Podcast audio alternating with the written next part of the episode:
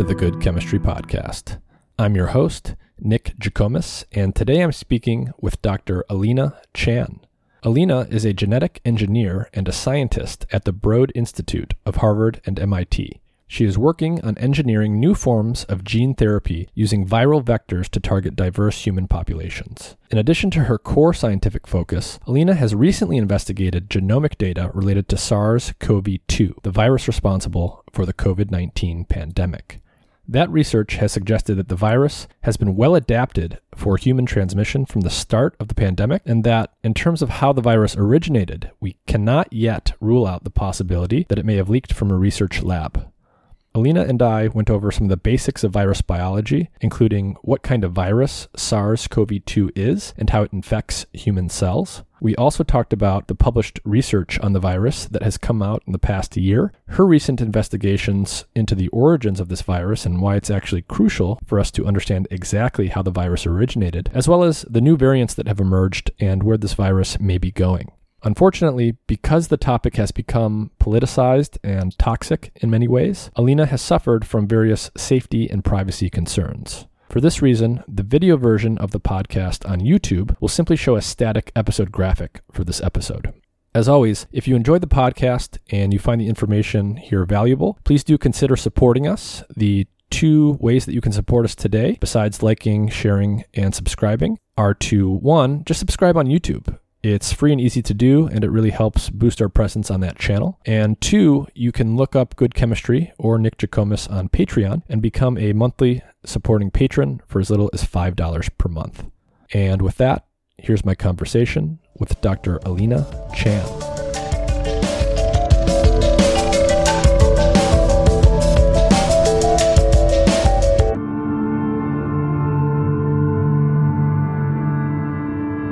Alina Chan, thank you for joining me. Hi, thanks for having me. Uh, can you tell everyone a little bit about your background and, and what you do, what you've been working on the past few years as a scientist? I'm a postdoc researcher at the Broad Institute of MIT and Harvard. I currently work in gene therapy. Uh, I used to work in uh, genetic engineering, not not in humans, of course, but in uh, human cells in the lab.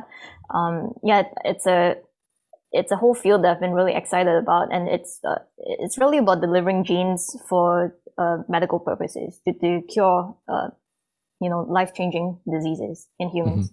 Mm-hmm. Where, what is the Broad Institute? Oh, the Broad Institute is, I think, the best, the best human genetics genomics uh, institute in the world.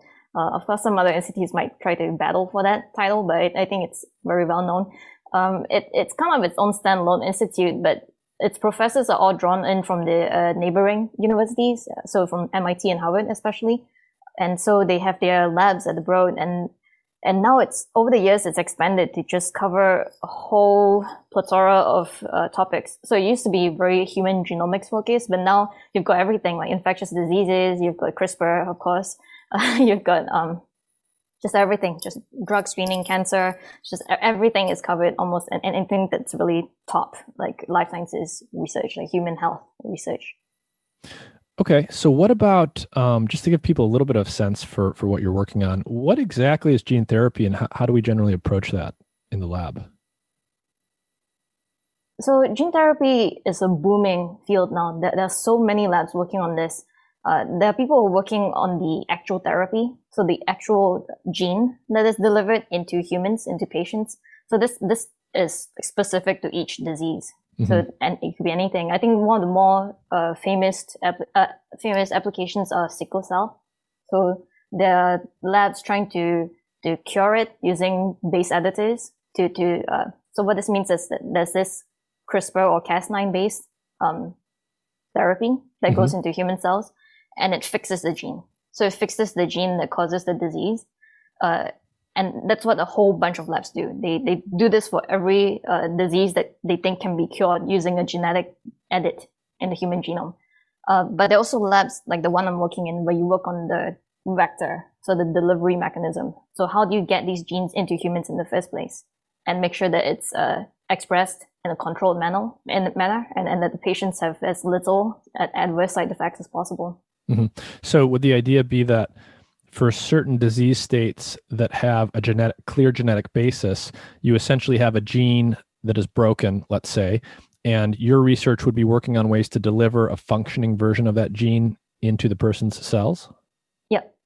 How do you actually get it into human cells ultimately? How, how would you do that? Yeah, so this is this is the fun part. So uh, the current way that a lot of gene therapies are delivered uh, or, or, will be delivered in the future, it's an active, very large field of study right now, It's through these viruses uh, called AAVs, adeno-associated viruses. And these uh, are non-pathogenic, so they don't make you like sick normally. So they would they were chosen because they do not cause severe disease in humans, uh, but are effective at delivering genes. And so you put your genetic therapy, the gene that you're trying to fix, or, or the enzyme that should be able to fix your gene, inside these viruses, and you inject them into patients. I see. So fundamentally, it's it's using viruses. It's like co-opting a virus to to do something it normally does, but in a beneficial way. So a virus is essentially a little a little uh, entity that injects genetic material into a cell. And when we think of viruses, we normally think about getting sick. But in this case, you've you're choosing to use a virus that allows you to get a new version of a gene that's actually good into a cell. Yeah, I, I think this is actually the unfortunate part about the public narrative about viruses. It's like every time you hear about a virus, it's killing somebody. So mm-hmm. they, uh, people don't normally hear about viruses that are doing good things, and and they're and they're only such a small percentage of viruses uh, are, are, the severe disease killing kind of viruses. Mm-hmm. Actually, the vast majority of viruses either don't infect humans or those that we found, a lot of them are not severe diseases. So um, they don't cause severe disease in humans. Um, so the virus that we're using uh, in the lab to deliver gene therapies, these, these have been gutted. So they can no longer make more copies of themselves. Mm. So what you, what you get, what you work with in a lab, it, even if you spilled it on yourself, it's not like you're going to give it to someone else because it cannot transmit after that. It cannot infect you and then transmit to another human. I see. So you, you literally engineer the viruses so they can't do things they normally do, and instead they're doing yeah. things that you want them to do. Yeah. Interesting. So so your background is in genetics, genomics, and in virus biology. Can we talk a little bit about just basic virus biology for the people that aren't familiar? Like what what exactly are viruses and how are they different in how they replicate compared to a cellular organism? Yeah, so viruses they are still infectious agents but there is debate on whether they meet all the seven rules of whether something is a living organism or not. Uh, they, in order to make more copies of themselves, they have to have a host. So they can only replicate, make more copies of themselves using a host. You can almost think of them as like these space alien invaders. They have to hijack a host, which is almost like a planet to them. They get inside, they use their uh, genetic blueprint to make more copies of themselves using the host machinery. So they have to use the host biology, the cell, to, to make more copies of themselves. Interesting. So they're not necessarily alive. It's kind of on the fence, but they have certain properties of life. So they replicate, but they can't mm-hmm. do it on mm-hmm. their own. They require another organism. Yeah, exactly. And surprisingly, this has led to very strange group of people who believe that either the virus doesn't exist or it doesn't cause disease because it doesn't meet uh, it doesn't meet Koch's postulates. so, it, uh, because viruses just don't meet Koch's postulates, you, you, can't isolate them and culture them alone in a in a solution without a whole cell. So. Yeah, I see. It, so these these postulates you're referring to, uh, who who came up with those, and what exactly are those? Oh, no, I can't remember the first name, but it's definitely the last name Koch, K O C H. Um, and so uh, this uh, these these postulates were first developed for bacteria, mm-hmm. so they were not developed for viruses. Although the first virus was found around the same time, in in the late uh, 1800s. So the uh, Koch postulates uh, were were meant for bacteria uh, which had been discovered like two centuries before that. Mm-hmm. Um, and, and they were essentially a way of determining does this bacteria cause this disease in this uh, human or animal that, I've, uh, that I'm looking at right now.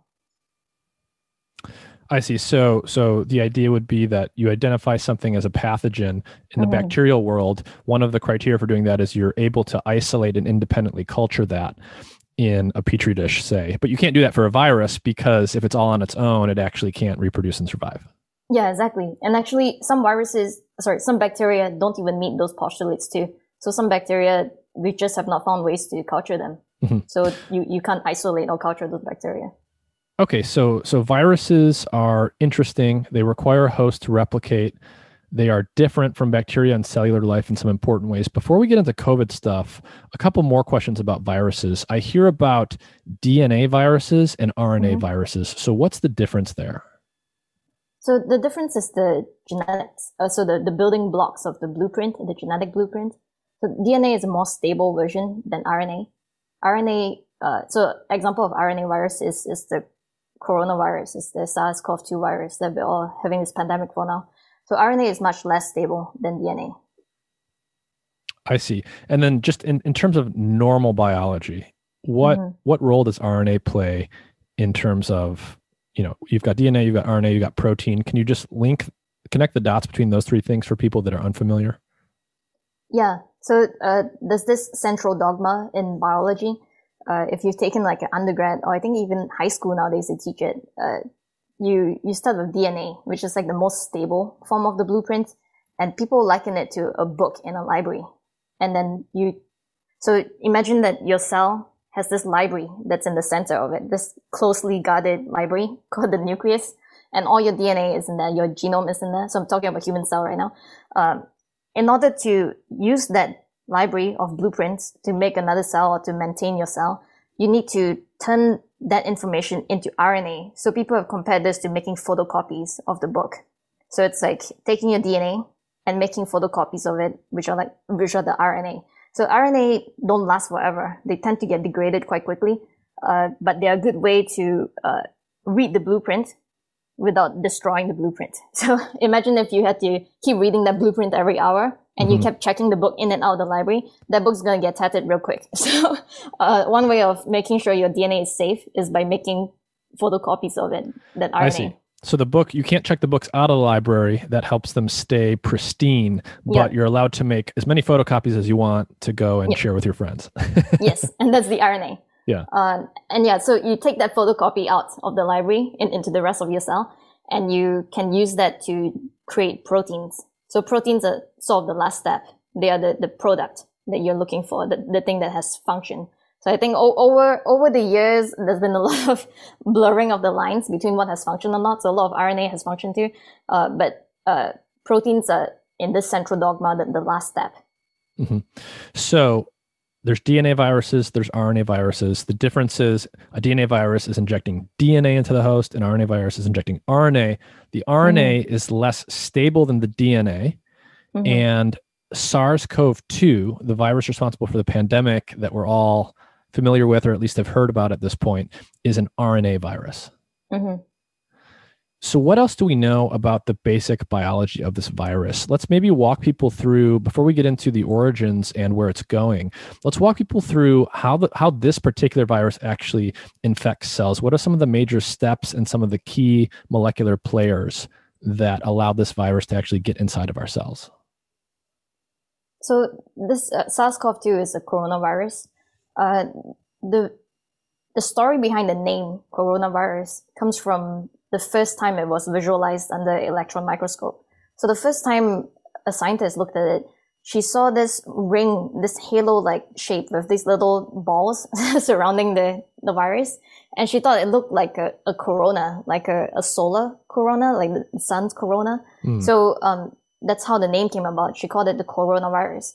And so now we know that those, those little balls that surround the outside of the virus, those are spikes. Uh, they, they're now called spike proteins. So they, they stick out of the virus, of its, uh, membrane envelope. And, um, they, their job is to latch onto a host cell. So onto, in, in this case, a human host cell, although mm-hmm. it can mm-hmm. be any animal or host or bird even, uh, their cell. And it latches onto a specific protein that sticks out of your cell. And that way the virus knows, oh, this is the whole cell that can make more copies of me. And once that happens, it undergoes cleavage and it fuses the the, pro- the, the virus fuses with your cell and its genome, the RNA genome in this case, is released into your cell. Mm-hmm. And then from there, the cell can read that blueprint of the virus and, and it gets hijacked. And it starts making you know, thousands and millions of copies of, of the virus. I see. So these new vaccines that people have been hearing about, they mm-hmm. are at least some of them, the mRNA vaccines. It's sort of like it has to do with that spike protein that's on the outside of the viral particle. It, it makes your body make that spike protein, and that's what's actually being recognized by your immune system in order yes. for you to learn how to combat the disease. Is that correct? Yes, and and most of the vaccines in play right now are spike vaccines, so they don't encode the entire uh, virus. There's no need to because uh, a good portion of the antibodies that are raised in each person when you get naturally infected with uh, SARS virus is against the spike. Mm-hmm. Uh, so there's no need to give everyone like full virus. You just need to take the part that elicits the most uh, antibodies and, and you and you inoculate people with that. Mm-hmm. So this virus is spherical. It's basically like a ball, and on the outside of the ball, you've got these spike proteins, and the spike proteins are like the key key thing for how this virus actually gets into our cells. And so mm-hmm. when we train our immune systems, either through a natural infection or through vaccination, we're creating antibodies that are sticking to the spike protein and basically preventing it from recognizing our own cells. Is that accurate? Yes. So, uh, not just that, they can also detect cells that have been infected. Mm. So, cells that have been infected sometimes display th- these spike proteins on the surface. Mm-hmm. Uh, and, and if your immune system recognizes these infected cells or even all the, all the viruses that are free floating in your system, then they can take them down. Interesting. So, it's an RNA virus the spike protein is how it gets into our cells. Thankfully, we have vaccines developed that that seem to be quite effective. And one of the things that people have been talking about for a while is where this virus actually came from. Where in the world did it originate and how exactly did it evolve? And so I want you to lay out for everyone a couple of things to start out with. One, what are the major hypotheses that are out there that could explain how this virus originated? And is it even important for us to worry about where it came from in the first place? Couldn't someone say, well, it's already here, it's already a problem. Maybe we should just keep focused on the new variants and we don't have to worry about exactly where it came from? I'll, I'll answer that in reverse order. So why is it important to, to find out where this came from? And it's very surprising how many people are not interested in where it came from. They're like, it, it's here to stay. Even scientists, even a lot of scientists I've talked to or heard on podcasts, they say, why should we care where this, where this came from? It's already here. Uh, well, the, the reason is that it's only by knowing how this came about that we can prevent another pandemic from happening or another outbreak of a similar type of virus. So the way that you prevent against different emergence scenarios are different. So if it came from wildlife, then you have to think about shutting down some of these uh, wildlife traits or uh, environmental destruction or habitat invasion. Uh, if it came from a research laboratory or from field work, then you have to uh, tamp down on those activities or at least set more regulations in place. Uh, if it came through the frozen food, like cold chain supply, as, as as some experts are willing to consider, then then you have to think about what to do about the frozen foods uh, trade. I think that that last one is is a little bit out there. Yeah. So so it sounded like you basically laid out some of the major mm-hmm. hypotheses for for where these can come from, but could you just reiterate what those are? Yes. So in terms of uh, a complete 100% natural spillover with nothing to do with research activities or, or lab uh, laboratories, uh, there are there are two ways to split it at least. At least one of them is is direct from the reservoir, so from from the reservoir to humans. So the reservoir in the case of SARS viruses are bats.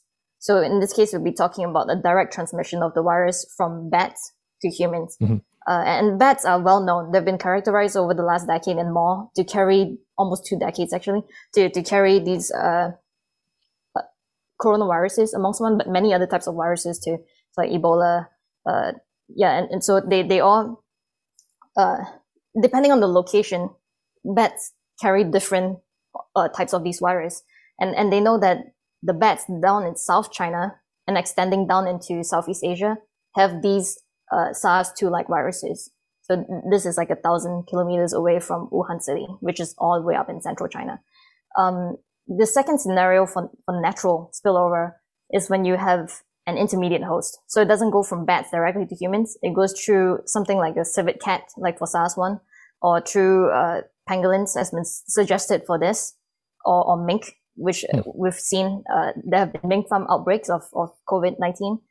Um, and then it jumps into humans. The reason why the intermediate host is important is because uh, there has been almost no documented instance of a SARS virus jumping from bats to humans. Hmm. because uh, bats are really different from humans in terms of the receptors on our cells that are the things that are bound by the spike. Uh, also in terms of our biology. So, so a lot of scientists think that it has to pass through an intermediate host, something that's more similar to humans. I see. So hypothesis yeah. one is the virus comes directly to humans from another animal. Hypothesis two is it comes to humans from an animal that got it from another animal. And the oh. idea there is it needs to go from something like a bat to something that's more biologically similar to a human before the virus is in a position to then evolve the ability to infect a human. Mm-hmm. And then hypothesis number three. Uh, that's the, the lab leak hypothesis. But I think this, this hypothesis also has several different uh, pathways by which it could be true. So unfortunately, the most popular version of the lab leak hypothesis is one that involves lab engineering, so genetic engineering of the virus. So a lot of people, when they hear lab leak, they immediately think it was genetically engineered. But this is not true. So you don't have to genetically engineer a pathogen that leaks from a lab. In fact, it could be a natural virus that was collected in nature, mm-hmm. brought back to the lab in the city, and just grown up in cells and leaked out. Um, another way is also that you've got these dozens and dozens of scientists around the world going out to these very remote places and sampling tens and th- tens of thousands of animals Mm-hmm. So there's a chance that during this process, they get infected and they bring that back into the city. And I consider that also a lab leak, a lab related leak. Because it's coming from laboratory personnel doing their work. Yeah. So if, if you didn't have these research activities ongoing, then it wouldn't have happened. Mm-hmm. Yeah. So let's take these one at a time. So when we talk about the zoonotic origin of a virus, that means that we're getting a virus that comes into humans either directly or indirectly from some reservoir species that was the source of it. So maybe it goes directly from species one to humans. That was mm-hmm. your first hypothesis you laid out, or a, a hypothesis that you laid out. The second version of that is it goes from one species to another species, which is more similar to human, and then to humans. Can you just unpack a little bit? How common is is it for viruses to go from one species to another? Is this relatively rare? Is it relatively common? And what are some of the key species people have been talking about with respect to SARS CoV 2? So it's happening all the time. So spillover from spe- across different species is happening all the time. Like pathogens are opportunistic, right? Mm-hmm. So they, they don't, they don't show any uh, fidelity to a particular host. If they have the chance to jump, they, they will try it. Uh, but whether they're successful is is an entirely different story. So a lot of people somehow have the impression that you know they could go into a bat cave and immediately get infected and then cause an outbreak. That's not very common. So uh, even as recently as two months before, at least two or three months before COVID actually broke out in Wuhan city, mm-hmm. the scientists who were studying this in Wuhan published a paper saying that this type of spillover of SARS viruses from bats into into humans, no matter directly or indirectly, was rare. So let's talk about the areas directly in, in proximity to these caves where SARS virus is found. They still said that that type of spillover was rare. So there's some reasons for this. So even if a bad virus somehow makes it into humans and gets you sick, it doesn't mean that it's suddenly very good at transmitting between you and your friends and family. Mm-hmm. So it still has a huge hurdle to get over. Mm-hmm.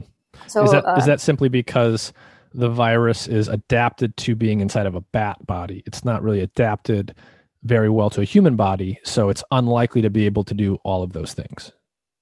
Yes, so there are many steps that the virus has to get over in order to become a fully fledged, like pandemic pathogen. So uh, it has to figure out how to infect different cells in your body mm-hmm. to cause like a spreadable, transmissible disease.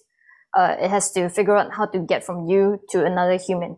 So, uh, you know, whether it's by surfaces, which is apparently very rare for COVID-19, someone estimated like only one in 10,000 COVID patients get it by touching a commonly used surface. uh, or it has to learn how to, tr- uh, to, to diffuse through the air or, or through like spit or like uh, sneezing and coughing. Mm-hmm. Okay, so zoonotic diseases, the the hopping of a virus from one host species to another, is actually very common. But there's several steps that need to happen that the virus needs to accomplish before it becomes successful at spreading through a second type of species. Yes, and at a at a efficiency like high enough to cause a pandemic. Mm-hmm. And in general, it sounds like bat it certainly seems to the uh, person who's not educated in this that whenever you you talk about this type of thing bats seem to come up a lot. Like are bats a particular a particularly good reservoir for different types of viruses or is that just is it actually not as common for the reservoir species to be a bat as as maybe one would think from listening to the media? No they, they are very uh, common reservoir for different viruses. Um, and I have to say that I'm not an expert in this field. So it's mm-hmm. something that I, I, started studying and reading about very extensively about a year ago. Because again, my specialty is in genetic engineering mm-hmm. and gene therapy. So, but the literature on this is just immense and it's incredibly interesting. Like I, I love reading all these papers, especially about the researchers who study bats. Mm-hmm. There's even one professor, the Broad, who, who, who studies this. And, and so, uh, surprisingly, they are not that closely related to rodents, which was another thing that surprised me. Because at first I, I think of bats as like flying rats, but they, they, they're not. They're, they're, they're way further diverged from, from humans than, than, uh, rats. Yeah, yeah, many, many millions of years ago. So they're they're very different from us in terms of their biology. Different enough that that's that's the reason you were saying earlier that it's uncommon for viruses to go directly from a bat to a human. Yes, yes. Um, and and uh, bats their biology is really different. So uh, some scientists have speculated that it's because of their ability to fly. Their bodies generate such high temperatures that they've evolved to be able to withstand that kind of temperature. Um, and their immune systems have also evolved to withstand that kind of temperature.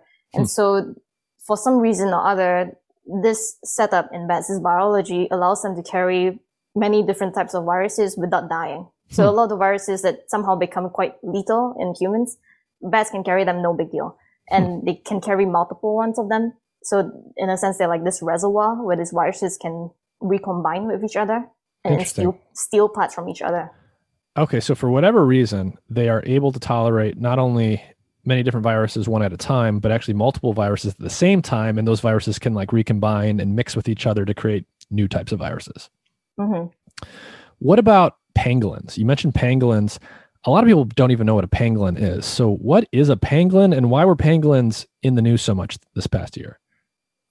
Yeah, so pangolins are these scaly creatures. Uh, their their outer shell is made of these nail-like substances, so it's like your nails, but uh, they cover the entire body of the pangolin almost.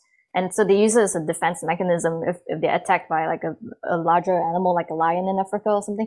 Like they, they curl up into this ball and they become this this shell. So imagine mm-hmm. if you're covered by huge pieces of nails, mm-hmm. uh, and so uh, they uh, they are very highly sought after for traditional medicine in in Asia, unfortunately, and the illegal trade of pangolins, uh, bringing them up from Southeast Asia, from Malaysia, for example, or from Africa into China or Vietnam is is very high. So it's it's like worth like I think millions of dollars every year.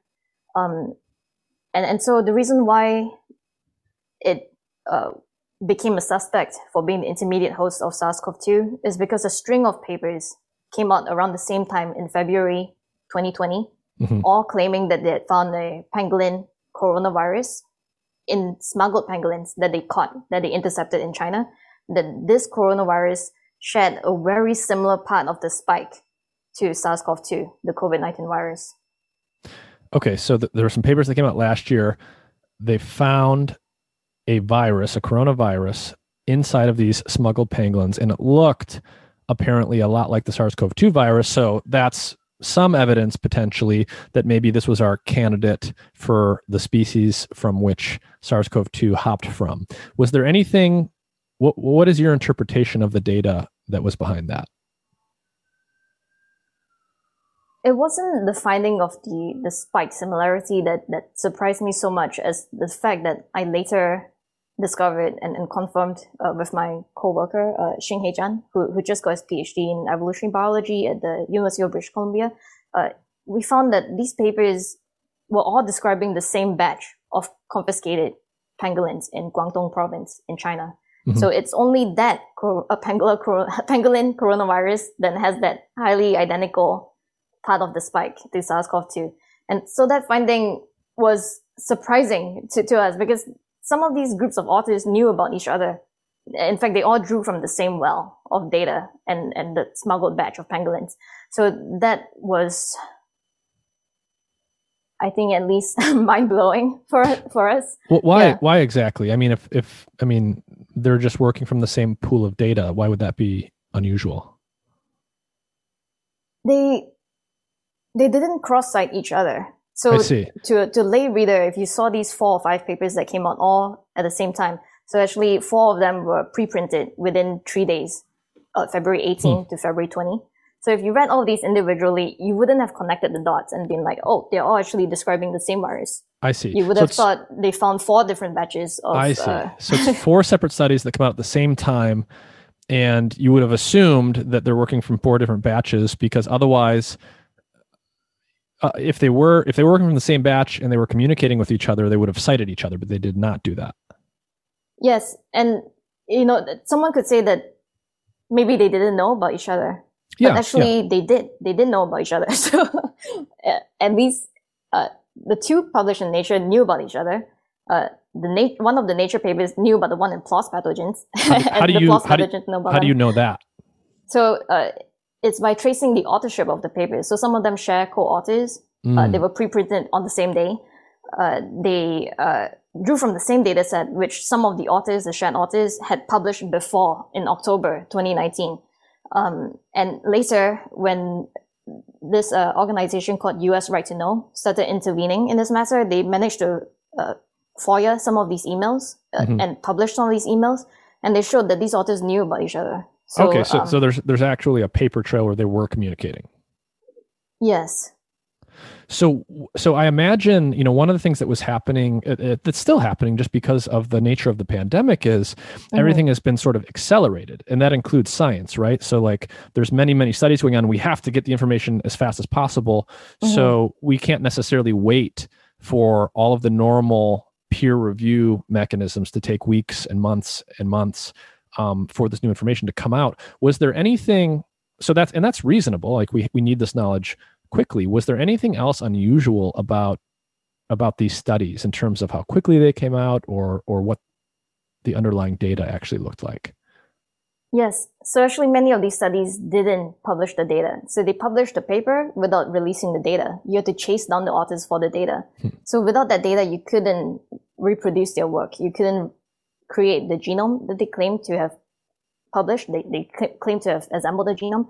Uh, and these genomes, the sequences along the 2D sequences were being used by dozens of scientists around the world immediately because we were also excited to analyze these virus genomes. Mm-hmm. Uh, very few people actually tried to independently reproduce the work.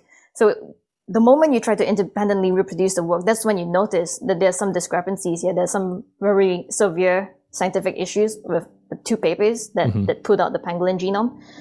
Um, till today, the PLOS pathogens paper, the authors have not been able to produce the gene, uh, the data underlying the genome that they claim to have assembled. Uh, the editor knows about it. PLOS pathogen knows about it. They've known about it since May 2020. Until now, there's been no change on that paper. There's been no correction, no notice of concern. For the Nature paper, they did eventually put up an editor's note. So if you go to check out this uh, Xiao et al., X-I-A-O et al. Nature paper on pangolins, you see that the editors have put up a note saying that they've been alerted to issues and are investigating. Mm-hmm. So this would be, it, correct me if I'm wrong, it would be very unusual for someone doing this type of research to not include the underlying genome sequences of the organism in question sometimes scientists are a bit sloppy, so they can be late in, mm-hmm. in publishing or releasing it. But if you cannot produce it for months and months and months, or you, you can't explain why mm-hmm. your data looks a lot like the data in another paper mm-hmm. without attributing it, then it's a it's, we- it's, it's a problem. At, at, the very least, it's very weird. Is that Very fair? weird, and I think unacceptable. yeah, yeah. I mean, especially for something this important and high profile, you Yeah, would think. yeah. Yeah. And So, it's not uh, like, right, it's not like a virus genome is a gigantic thing that we have no idea how to deal with. Like this is people know how to assemble these genomes and and publish this stuff, right? Yeah, for Xing, he can do it in like five minutes or like less than an hour. He can assemble a whole like virus genome if you give him the raw data. It's more difficult for me because that's not my specialty. Uh, the so what you said earlier about peer review happening very fast Mhm. because these are pandemic papers. I'm I'm on board with that.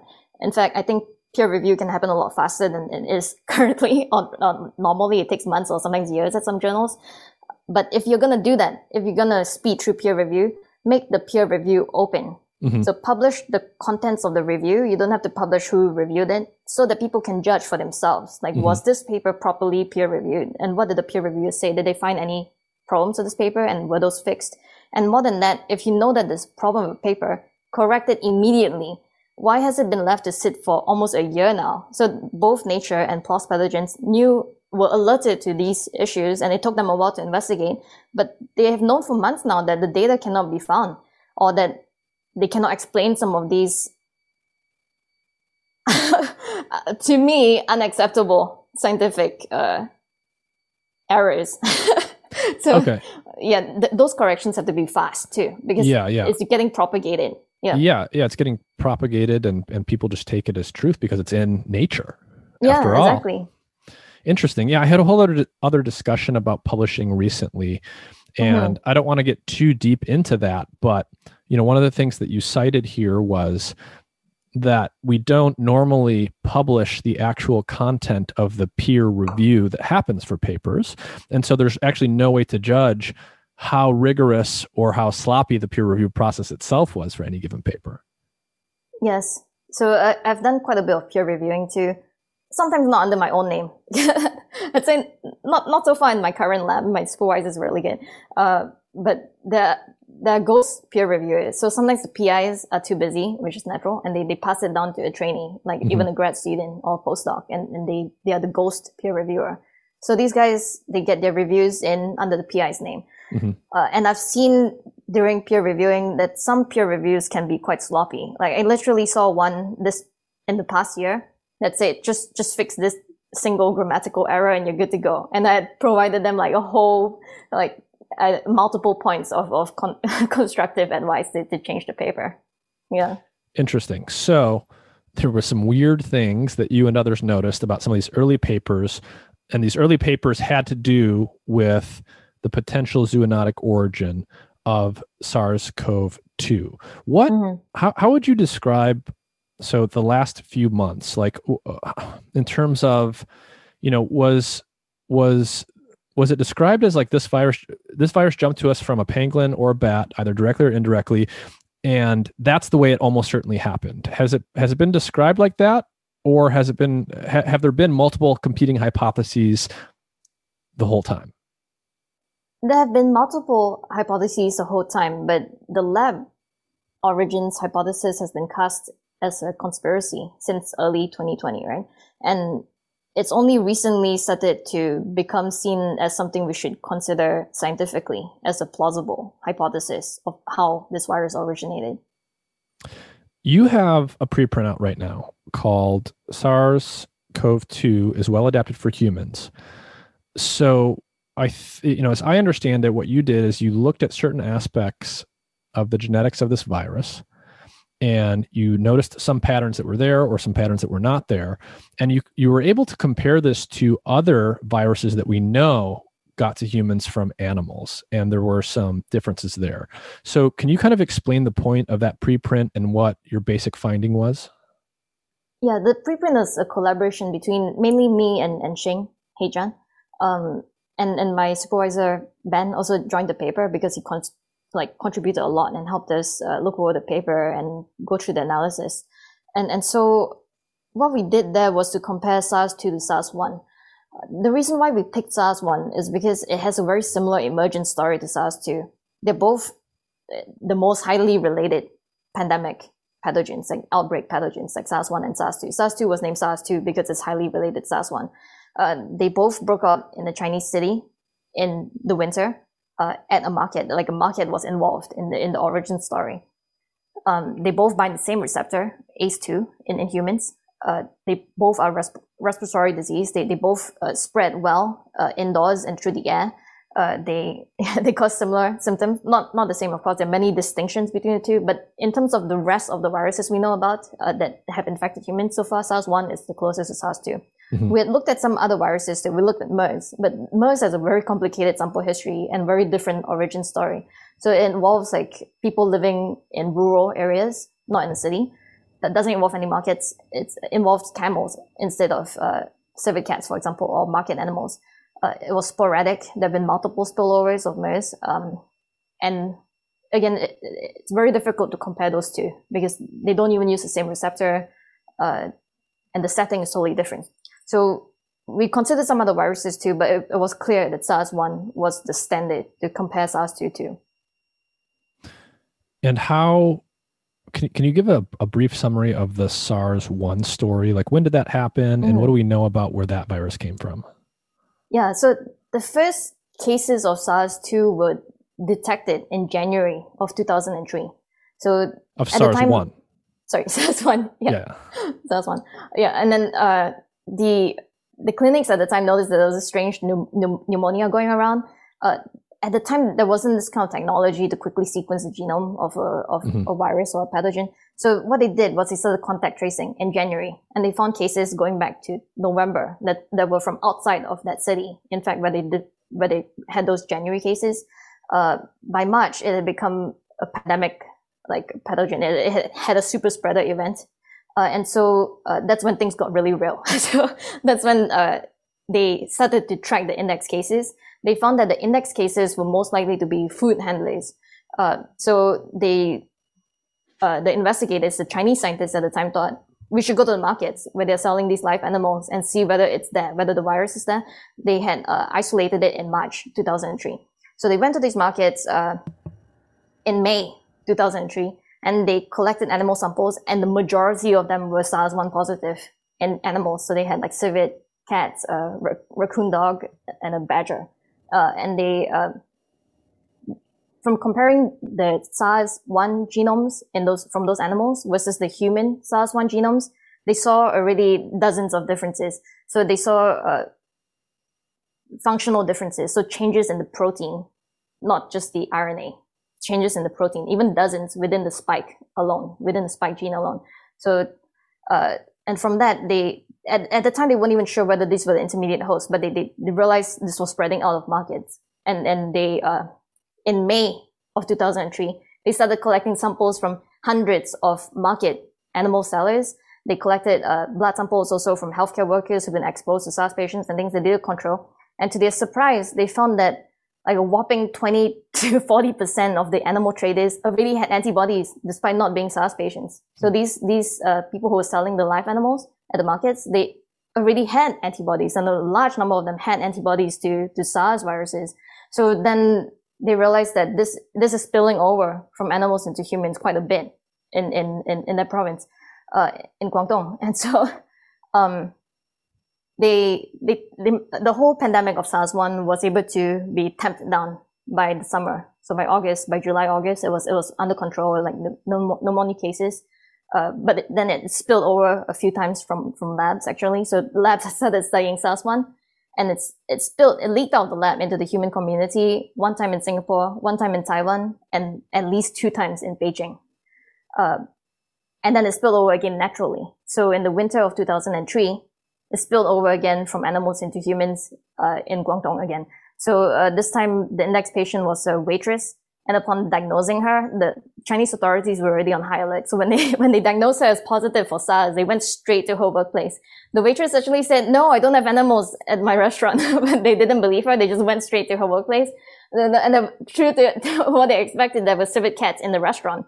They sampled those. They sampled everyone in the restaurant. They sampled, uh, another index case was a person that uh, dined at the restaurant, and they found antibodies in, in the in the restaurant workers and also uh, viruses from the from the civet cats. And again, they they looked more like animal SARS virus than human SARS virus. So this was caught quite early before mm-hmm. the virus had a chance to to mutate and, and become more transmissible. So there's a there's a bunch of people that were infected and they made Mhm. antibodies so their immune system detected the infection and responded to it but they weren't Mhm. necessarily symptomatic or necessarily spreading it around much is that related to what you were saying earlier does that mean like because it came from an animal the virus can infect a human but it's not like optimized for making the human sick and then transmitting to other humans or h- how do you think about that Yeah, one of those features is the ability to bind uh, well to the human receptor, which I uh, which I mentioned earlier. It's called ACE2. So ACE2 also exists in bats and intermediate hosts. So you can think of how this virus has to go from bats to intermediate hosts to uh, humans. It has to change its spike so that it can change from binding ACE2 in bats to bind the ACE2 in the intermediate host, which is closer to humans, and then Mhm. from that change to bind the human ACE2. I So it, it has to take multiple steps to become like a human optimized version. And so, what does it mean in your paper when you say that SARS CoV 2 is well adapted for humans? What's the importance of that statement, and how do you know that? Yeah, so that statement for a layperson, it, it means that by the time we detected this virus in December 2019, it was already good to go. So it, it didn't it didn't need any more dramatic changes in its uh, genome or in its spike to become better at transmitting between humans. Mean, some people, even scientists, have said like, "Duh." Isn't it obvious? Just from the the R naught, you can tell that it's a really highly transmissible virus. I'm like, yes, but you need to kind of show the working, like show show the data. And so when we compare to the SARS one in the first two to three months of it, you could see that the SARS one virus is picking up like dozens, like tens of mutations in, in that in that first two months. Uh, but for SARS two, there's like barely anything, and it was more similar to the late phase, the late stage SARS one. By the time Mm. it already picked up all these mutations that made it better at binding human ACE two. I see. So, so let me make sure I'm getting this. So, with SARS one, the idea is the virus starts infecting human beings, Mhm. but it's not optimized to transmit from human to human. So, it has to do some evolution. So, it's accumulating different mutations in its genome that are allowing it to more effectively infect a human host. And so, when you go from the early to the late stage of that first epidemic, you Mhm. see that you go from like more genetic diversity in the virus as it's adapting and trying to get the right mutations and then by the end it's sort of found the right mutations to be optimized for a human host and so it's more genetically homogenous Yeah, I also want to press this point is that the, the, viruses are always mutating. Mhm. So it's not like they stop mutating the moment they're great. Like it's you can imagine like millions to trillions of them like inside inside your body, like fighting to be the fittest, and Mhm. the, the best the best transmissible one gets into the next person. Mhm. So and if that if that process keeps uh, repeating itself, you you get these uh, variants of the virus that have accumulated. They've built up different mutations that are useful. Uh, but when when there isn't that, when you've hit a ceiling in terms of how many more steps you can take to get better at transmitting, then you don't see this accumulation. You Mhm. you do you still see mutation, you still see different variants emerging, but you don't see that rapid accumulation of dozens of mutations. i see so so you're saying that for sars-cov-2 at the early parts of this current pandemic it looked like it was had already sort of accumulated all the mutations it, it needed to be very good Yeah. at transmitting Yeah, and and this is this is not like some out there or like uh, I think naive point of view. Even top like virologists and evolutionary biologists, this is a principle that they've been publishing papers on for years before this. In the WIV, the Wuhan Institute of Virology's paper that came out in January 2020 in, in Nature, they also said that in their paper. They they they said it looks like this virus is getting more human transmissible. And when I read that, I was like, wait, how did you know that? You've only sequenced a few of the index patients. Like you, you haven't seen, like, what, what makes you think it's getting more human transmissible? interesting uh interesting let's come back to that um Mhm. So, okay, anyways, so SARS-CoV-2 is well adapted for humans.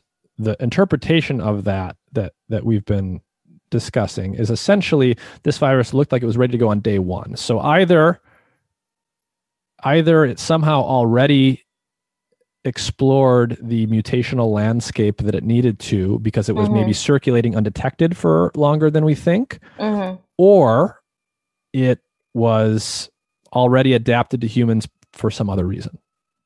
Yeah, one other possibility is that it was an intermediate animal that was very similar to humans, right? So actually, mm-hmm. a lot of scientists were trying to see if monkeys or primates were being sold at the market. Mm. There are no records of that. There are no live monkeys, as far as we can tell, like being recently in, in 2019 being sold at the market. Mm-hmm. But that's also a, a possibility that it was already in a very human-like host and had these good mutations for binding to a human ACE2 receptor.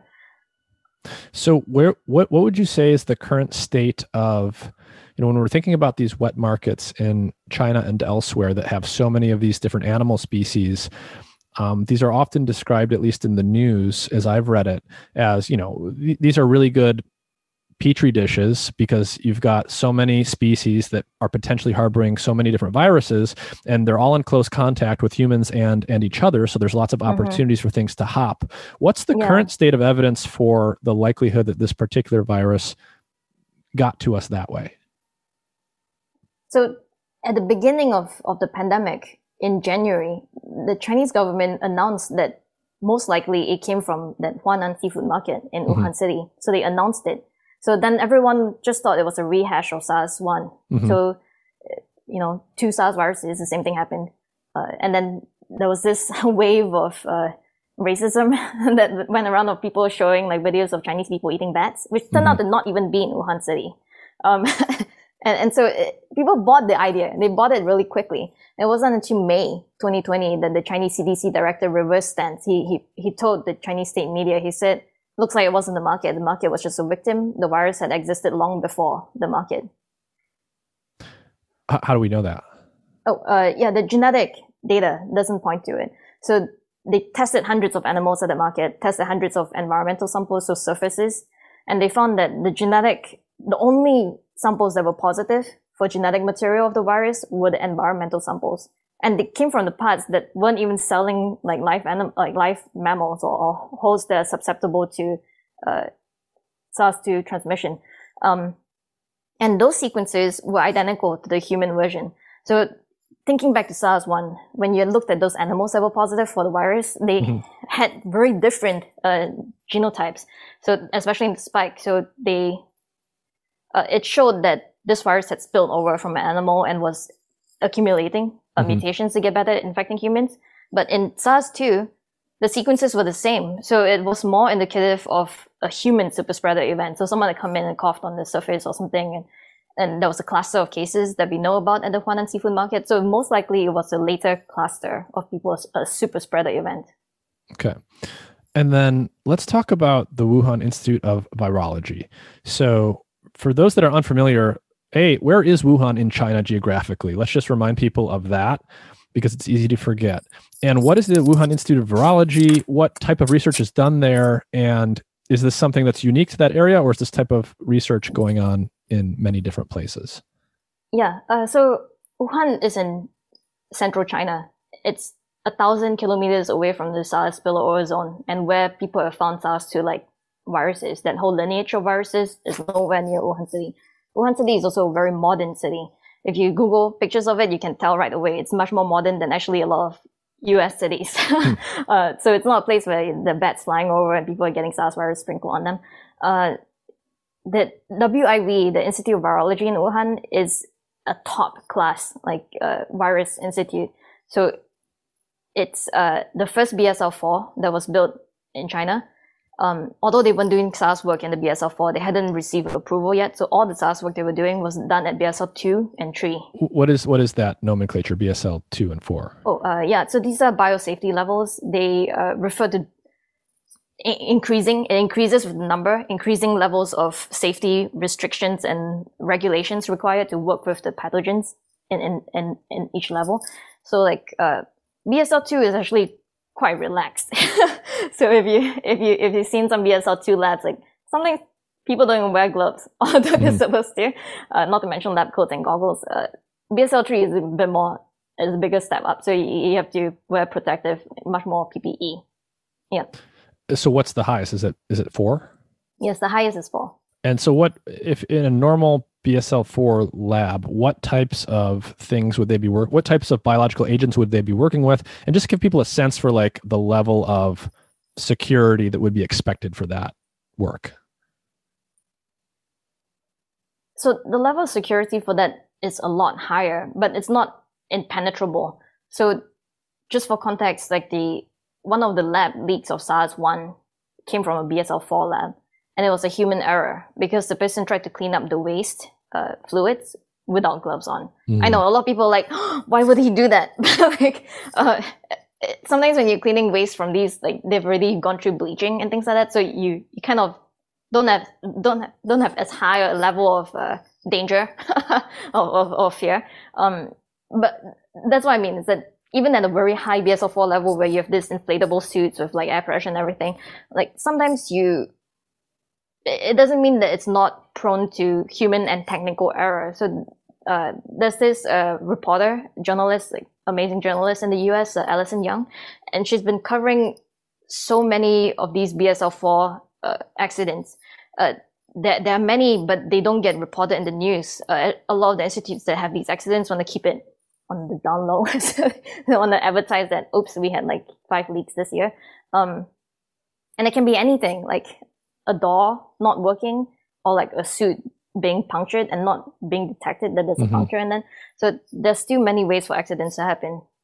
I see. So bsl-4 is mostly work with biological agents that are or could plausibly become infectious. Is that basically the rule? Uh, those are also as bsl-3 but the levels are also subject to human judgment right? So mm-hmm so now after after COVID, then SARS work got upgraded to BSL four. so, so now you're not allowed to just play around at BSL two like they used to uh, in the past years before COVID. Um, but yeah, generally BSL four are the top most scariest uh, viruses that can are highly transmissible and highly deadly. Mm-hmm. Um, so what what kind of research was going on or is going on there around coronavirus biology stuff? Yeah, so arguably the the most prolific SARS research lab uh, in China was at the WIV. So this was led by uh, a professor called uh, Shizheng Li. And she, the reason why she's so famous and why she's in charge of all this work is because she was one of the scientific heroes who traced the origins of SARS-1. Mm. So back when SARS-1 leaked, they, they kind of knew that there was an intermediate host, right? So they thought, yeah, the, the civet cats, they're giving it to us. But where did the civet cats get it from? They checked all the farms that were supplying these markets and there was nothing. So none of these farms had sick civet cats with SARS. So they thought, where are these civet cats getting the virus from? Uh, they convened a team of scientists, which include uh, uh, includes uh, Shizheng Li and also Peter Daszak, who is the president of the EcoHealth Alliance out here based in New York, uh, and other international parties as well. And they all went out looking for the reservoir. And one of them, Lin Fa Wang, who is based in Singapore now, he he said, "Let's check the bats." And so they, they found, they, they went to check the bats and they found very similar relatives to SARS virus in bats in Yunnan, which is another southern Chinese uh, province. I see. And people have been talking about gain of function research. What what is gain of function research? Yeah, so gain of function research is a very broad term, um, and and there's a lot of controversy swirling around it because it was uh, some people describe it as a ban, but it was just a pause on funding uh, during the Obama uh, era. Uh, this was in 2014 that a pause on funding was announced. So they said any previously funded research is fine, but they asked the scientists to voluntarily pause their research. You can imagine how a lot of scientists would be like, nah, I'm not going to voluntarily pause my research.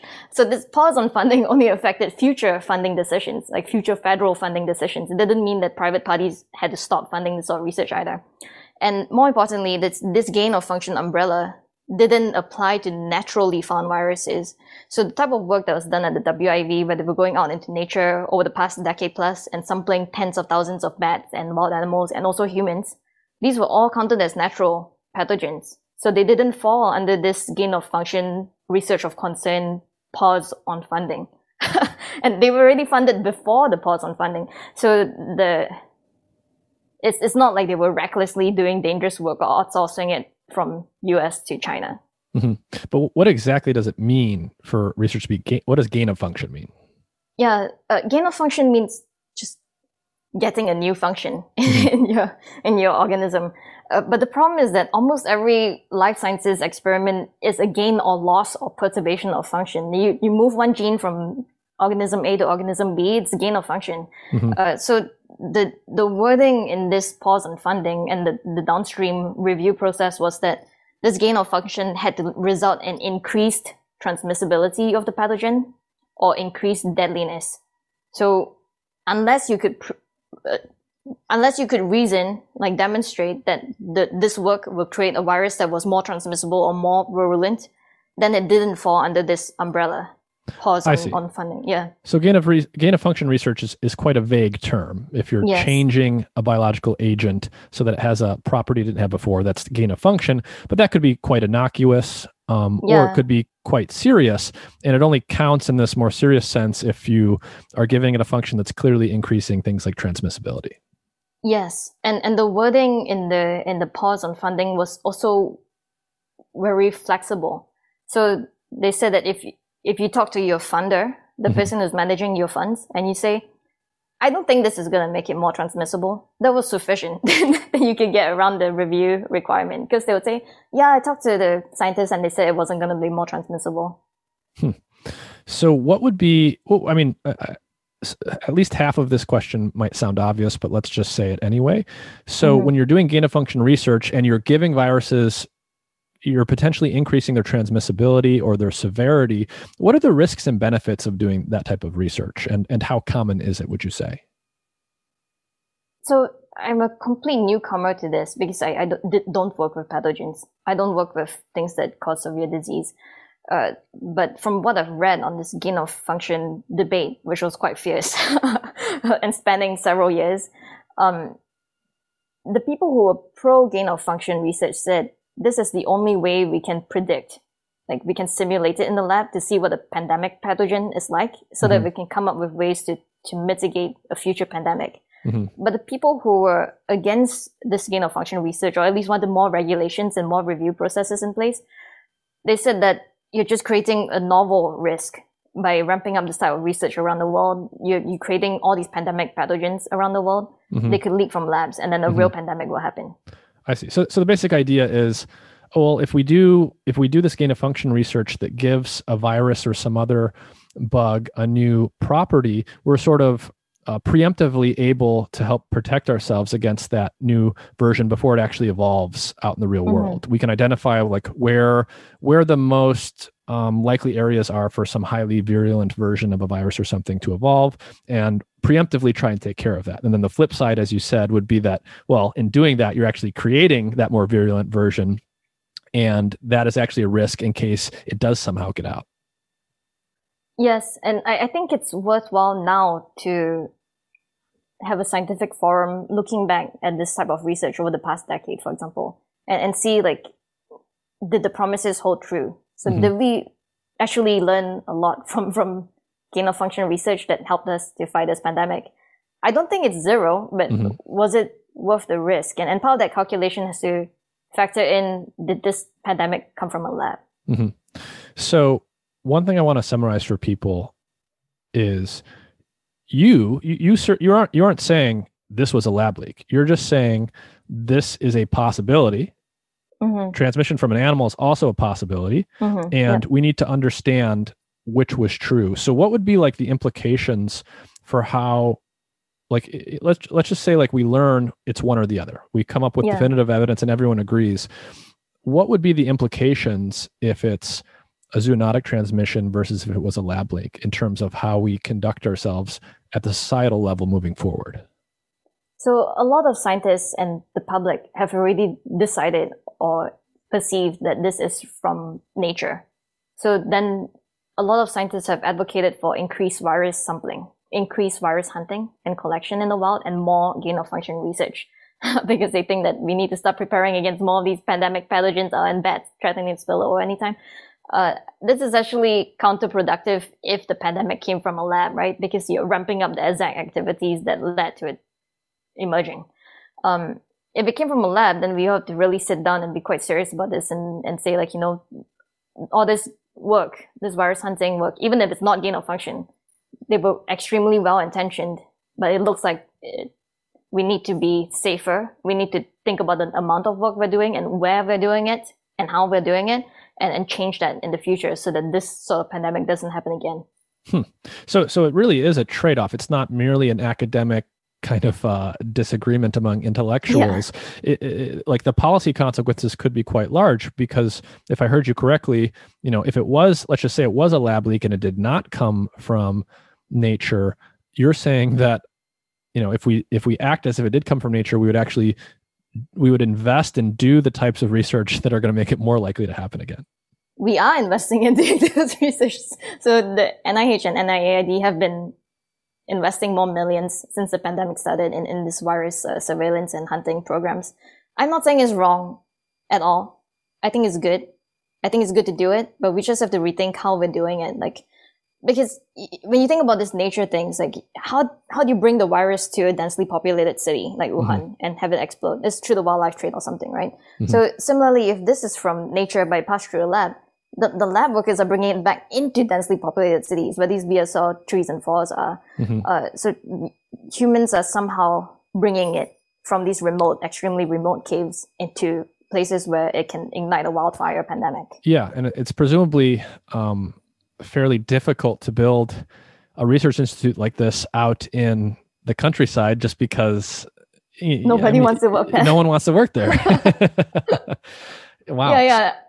I, I think this is a point that's somehow hard to communicate to the public that scientists are humans too. Yeah. It's like we have families, so you, you have kids. Like you don't want like, your kid to just not go to school and like the top universities and things like that. So it's it, there are many human factors in this. It's not just a scientific cold-blooded calculation. Mm-hmm, mm-hmm. Interesting. So, what can you talk a little bit about some of the new variants that have been emerging, right? So people have been talking about new variants in the UK and South Africa. Yeah. What what is a new variant exactly, and what do we know about these new variants in terms of what distinguishes them from their predecessors? So I'm gonna actually do a shout out to our browser, COVID CG. So it's COVID and then CG cg.org. Uh, it's it's the name is COVID Cov Gen- Genetics. Uh, and, and, using that, you can track all these different variants and uh, mutations around the world uh, that have been, the data has been deposited in the GISAID uh, database. So, so um, using that, you can see like where the UK variant has appeared, in which countries, and when exactly. So um, these new variants, I have to say that a lot of scientists already knew they were coming, but it was difficult to persuade the public, which was still reeling from the first and second waves of the pandemic. Like people didn't want to believe that we had to watch out for these uh, new emerging variants. Mm-hmm. And, and part of the reason was that this virus was so genetically stable in the first uh, half a year, even like we weren't really seeing any changes. So people thought that we could just fight it with the same vaccines and same antibodies, and then we'd be done with it by by the end of 2021 very few people wanted to think that we would have to keep updating our vaccines and therapies uh, to fit new emerging variants. And very few people thought there'd be 100 million cases, 130 million cases today, mm-hmm. uh, so far in total. Um, so these new variants, some people have speculated that uh, top top experts have speculated and, and been doing experiments to just to check whether they emerged in immunocompromised patients. They've been trying to see whether these variants evolved not not to transmit better amongst humans, so to say, but to uh, get around our immune response. So they call some of these variants uh, immune escape variants. Uh, and some of the hints that have pointed to that are that they they evade antibodies against the original version of the virus. So uh, SARS-2, but the original version before these variants emerged. Uh, there's this really fantastic uh, Nature paper where they they looked at an immunocompromised patient who was given uh, convalescent plasma over a long period of time, and they tracked the evolution of the virus inside that patient uh, using sequencing. And, and they showed that, yes, it was picking up like variant mutations of concern. So, uh, other, other studies have been, uh, done, but they haven't seen something that similar. So, uh, these variants, they, they also appear in places where there's a really very high case count. So lots of people have been infected. So the hypothesis is that it could be trying to reinfect people. And we know that some of them, like the South African variant, can reinfect people who already had COVID before. So in this case, uh, my guess, my informed guess, and then the uh, hypothesis by some experts are, are, that these these variants emerged so that this virus could reinfect people who already had SARS-2 before. Interesting. Do we know where those mutations are? Like, are they in in components of the spike protein? They're actually all over. So in this case, it's difficult to tell which mutations are the important ones functionally versus which ones are, are just uh, passengers. So like uh, pe- mutations you pick up on the way, but they, it doesn't matter if they're there or not. Um, and but we do know that some of them are functional, so they they allow the new variant to get around antibodies.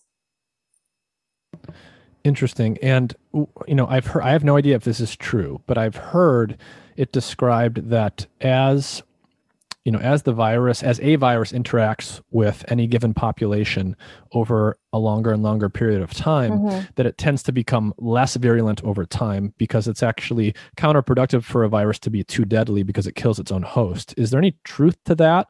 And would we would we expect to see that with with this virus? Yes, that's a that's a common speculation, and and I think there's some circumstantial evidence in in some cases, some specific viruses but SARS-2 already was quite an attenuated virus, and it, it's really sneaky. A lot of hmm. scientists have described it as like the trickiest like virus to deal with because it can spread pre-symptomatically or mm-hmm. asymptomatically. Lots of people have no severe symptoms, so they're still ready to go outside and party in a rave or like go to pub or like you know, uh, just or essential workers like they have no choice but to go to work. If if they're not on their deathbeds, they will go to work. Mm-hmm. So then it just spreads. Like it's a really great like it's it doesn't need to become less deadly to, to spread well. Um, but it could be different for something that kills like half of the people it needs, right? For MERS, maybe if, if there had been a larger MERS pandemic, then we would see that happening. Uh, and for SARS-2, in, in the case of a virus like this, uh, the reason why some experts have said that, that we would see less and less severe cases is not, it's not because the virus is mutating, but because the human population is building up pre-existing immunity. So at some point, like all of us, almost all of us are going to have been exposed or vaccinated.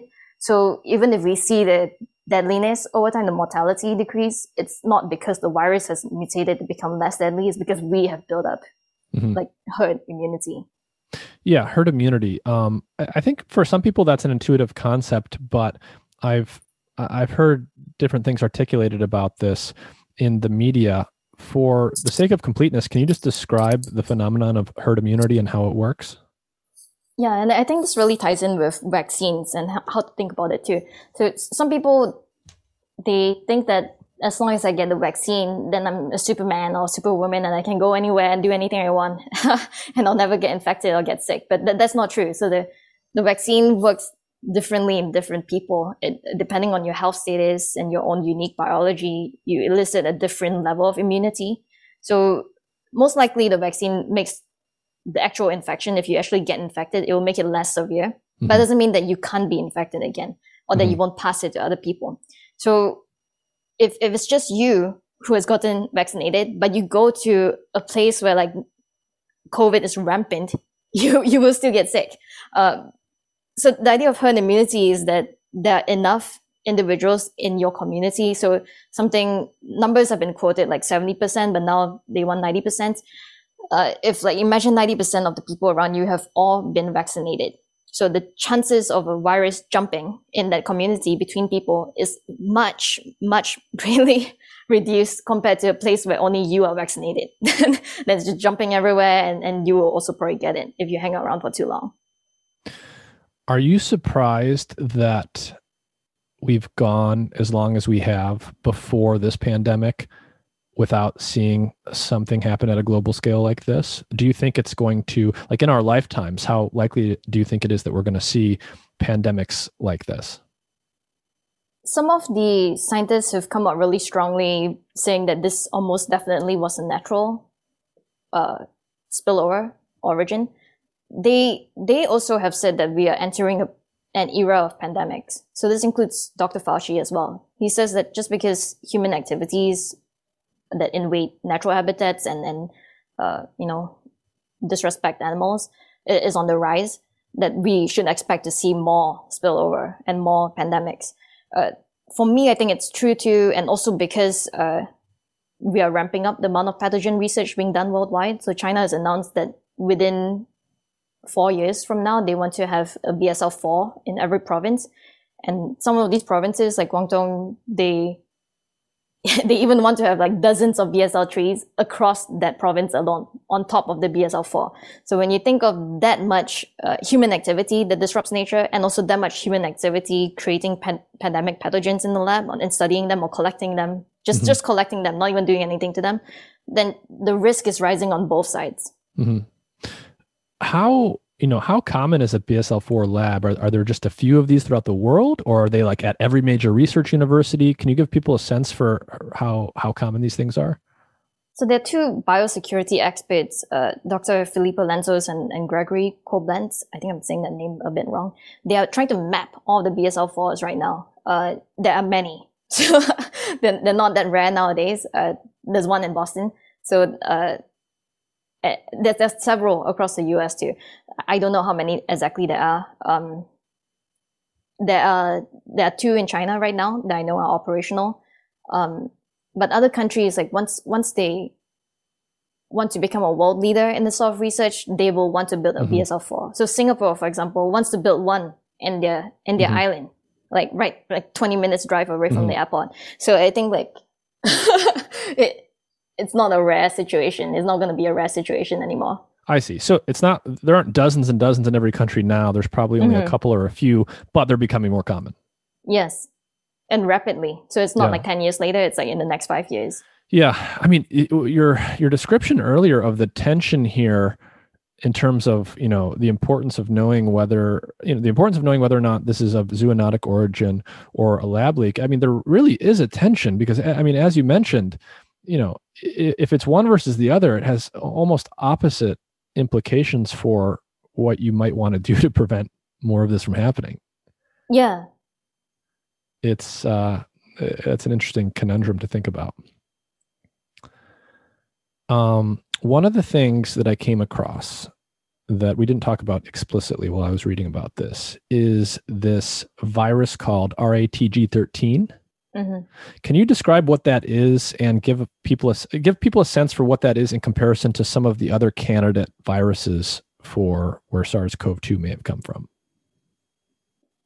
So RATG13 has its own very interesting backstory, uh, and I'm going to tell it. So it relates to these very tragic cases of miners back in 2012, so almost a decade ago. These were the ch- Chinese miners. Yes, this was in Yunnan, China uh, in South China in the spillover zone of, of SARS viruses. Uh, and so these six men got admitted to this uh, specialized hospital in, Kunming University. Uh, and they all had this mysterious pneumonia. Uh, at, at the time, they didn't know what was giving them this pneumonia. The doctors just checked them all. They, they had fevers, headaches, like chills, like um, low blood oxygen, and, and that kind of thing. So something's quite similar to, to COVID. The, the older patients suffered a lot and passed away quicker. The, the two, so, uh, the two to be discharged the fastest were the youngest in their thirties from the hospital.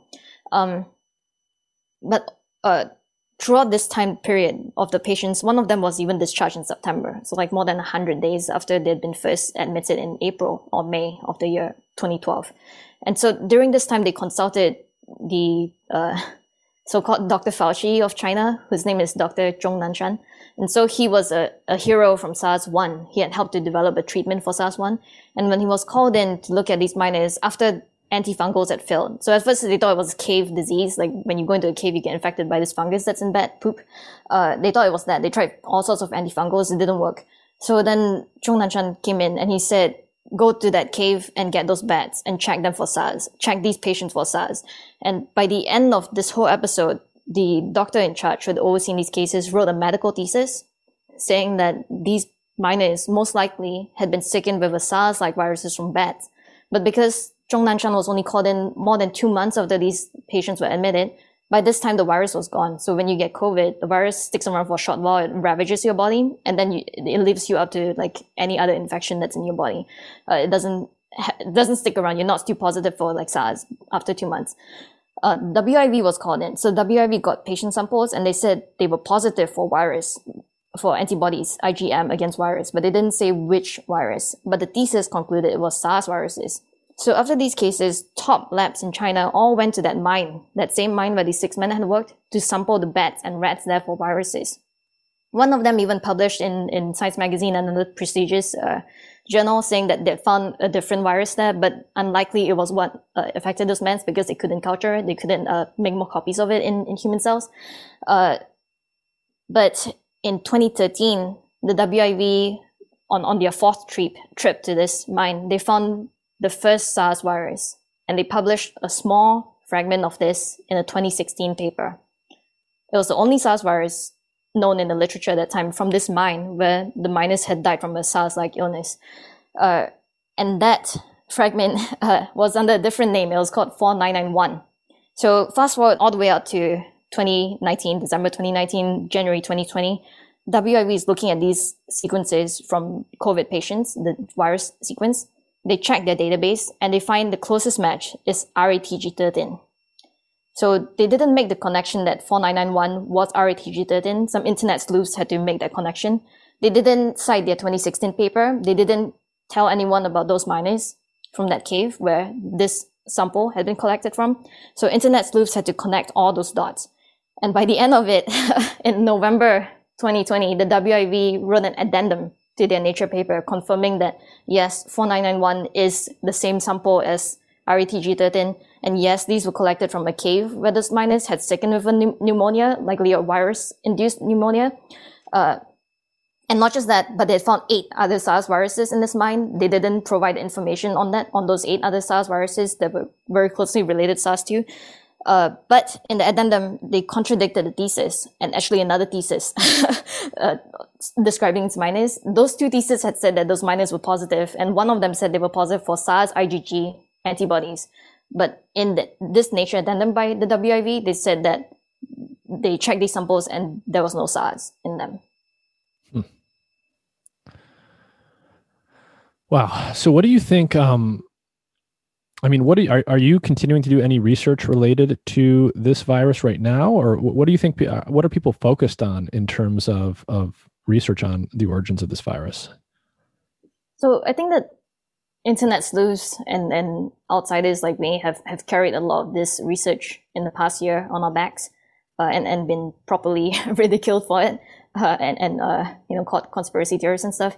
I think now it's time to hand it off to the actual experts. I was very encouraged today to see that there's a new uh, COVID, uh, what do they call it? I need to check it. It's, it's called COVID CPG. Uh, and I tweeted about it today. It's, it's actually being led by by top scientists. So the, the person who's leading this commission was the 9-11 commission, like executive. And they have like all these top virologists and experts across different fields. Um, they, they hope that this work, this new commission that they're doing, uh, is going to feed into a national commission on COVID. Uh, let's see. It is called the COVID Commission Planning Group. So, I see. So, so this is a U.S. effort, some kind of task force that's going to try and understand more about the origins of this. Yes, and, and they, they, they know it's important to bring in international partners, so they're, they're working with some international partners. Uh, they're also working with a team from John Hopkins. And they are going to look into the origins amongst uh, a total of nine uh, task groups. So they, they have these uh, nine working groups on different topics, but the first one is on, is on the origins. Mm-hmm. How has how has this affected you personally, your investigation of this area? Um, I think it's burning me out quite a bit. I, like I, sometimes I feel extremely overwhelmed because I, I, I didn't quit my day job. I still have my day job. Mm-hmm. Uh, in fact, we're recording in the middle of afternoon now, so after this, I need to do my day job. but um, uh, yeah, I'd like to, I'd like to stop doing it and, and, pass the torch. I think it's important to recognize when, when I've, I've done as much as I can and, and now it's up to the, the real experts to, to step in and, and do a, conduct a credible investigation into the origins. Interesting. So, so the work you've done has basically been stuff that you could do from your laptop at home with access yes. the data you've been able to access online. Yes, and a lot of information has been turned up by internet sleuths. I really cannot say enough about that. That, that hmm. a lot of these discrepancies and curiosities have been turned up by by anonymous people on the internet. Some some not anonymous. Uh, and there's this whole group now. They call themselves Drastic on Twitter, and they're constantly looking at this data. There are some scientists amongst them that are looking at the data bioinformatically. Okay, interesting. Do you have any advice for people in terms of, you know, what they should, you know, if you're interested in learning more about the virus generally, or you're interested in trying to understand how the story around its origins evolves, do you have any advice for, you know, sources that people should be looking at or not looking at if they want to think about this in a dispassionate way? It depends on which aspect of the virus they're interested in. So something like the origins is still really unsettled and very controversial and high stakes. So there are disincentives for scientists to raise this issue. Not for all scientists, but certainly for some scientists, there's a negative outcome if, if this if this virus came from a lab. So in that case, I can't just say go to Nature News and get all your news from there. Um, but for other other more more settled less controversial parts where you know like uh, the biology is clear, like vaccines and things like that. There are so many resources, not just on scientific websites, but even like New York Times or uh, like uh, there's so many sites now that have their own resource page to explain like what to do if you get COVID or what are vaccines. Mm-hmm. And you know, before we end up, I am curious about some of your I'm I am curious about your day job. So can you tell us a little bit? What can you tell us about what you're working on and excited about for your your real research focus? Yeah. So I fully intend. I, I never wanted to make COVID nineteen my my lifelong like research thing. Like a lot of people have been telling me, why don't you just switch tracks completely and become like a COVID fighter? Uh, I didn't want to, and I really enjoy my my original work, which is like genetic engineering and gene therapy because that, that's what like makes me really excited and like uh, tinkering around uh, with uh, ways to engineer the human genome or n- not in the frankenstein kind of way but in a in a medically appropriate way. Uh, and and so i'm currently working on those uh, aav uh, gene therapies uh, is really exciting. And um, we're finding ways to make these gene therapies safer for people, mm-hmm. regardless of your background, your medical history, and things like that. Uh, finding ways to deliver these gene therapies more efficiently so that you don't have to shoot someone up with, like, you know, an insane amount of virus. Mm-hmm. Uh, so even though these are non pathogenic, if you give someone enough of anything, it becomes a poison, right? Mm-hmm. So uh, this work is uh, is life saving. So, yeah. are, are, you working on yeah. like general purpose tools for gene therapy, or is there specificity for certain diseases? Yeah, at uh, the lab I'm working in right now, the, the focus is on uh, gene therapies that are delivered past the blood brain barrier. Mm. And um, so this is really exciting too, but it's it's not the only application that I'll work with and, and a plane is flying over. it's, not, it's not the only application that, that our uh, technologies would would benefit. Interesting. Um, do you have any final thoughts that you want to leave people with before we wrap up here? No, I, I think I'm I'm very positive about this whole origins thing. I think one thing that has surprised a lot of people when they ask me will we ever find the answer is I always say, yes, I think we're going to find the answer. For some reason, a lot of people think that the time is over, that we missed our chance and that we'll never find where this came from. There's so much information out here outside of China that people, experts should be looking at. And I believe that even if not now, not in the next few years, at least in the next decades, when the technology gets better, when more information is revealed, I think we're going to find that trail leading to the origin. So whether it's a lab, whether it's a wildlife market somewhere or a farm somewhere that was shipping frozen, whatever, like, I, I think we will, we will find that trail. Interesting. Well, Alina Chan, thank you for your time. I really appreciate it and have a good rest of your day. Mm, you too.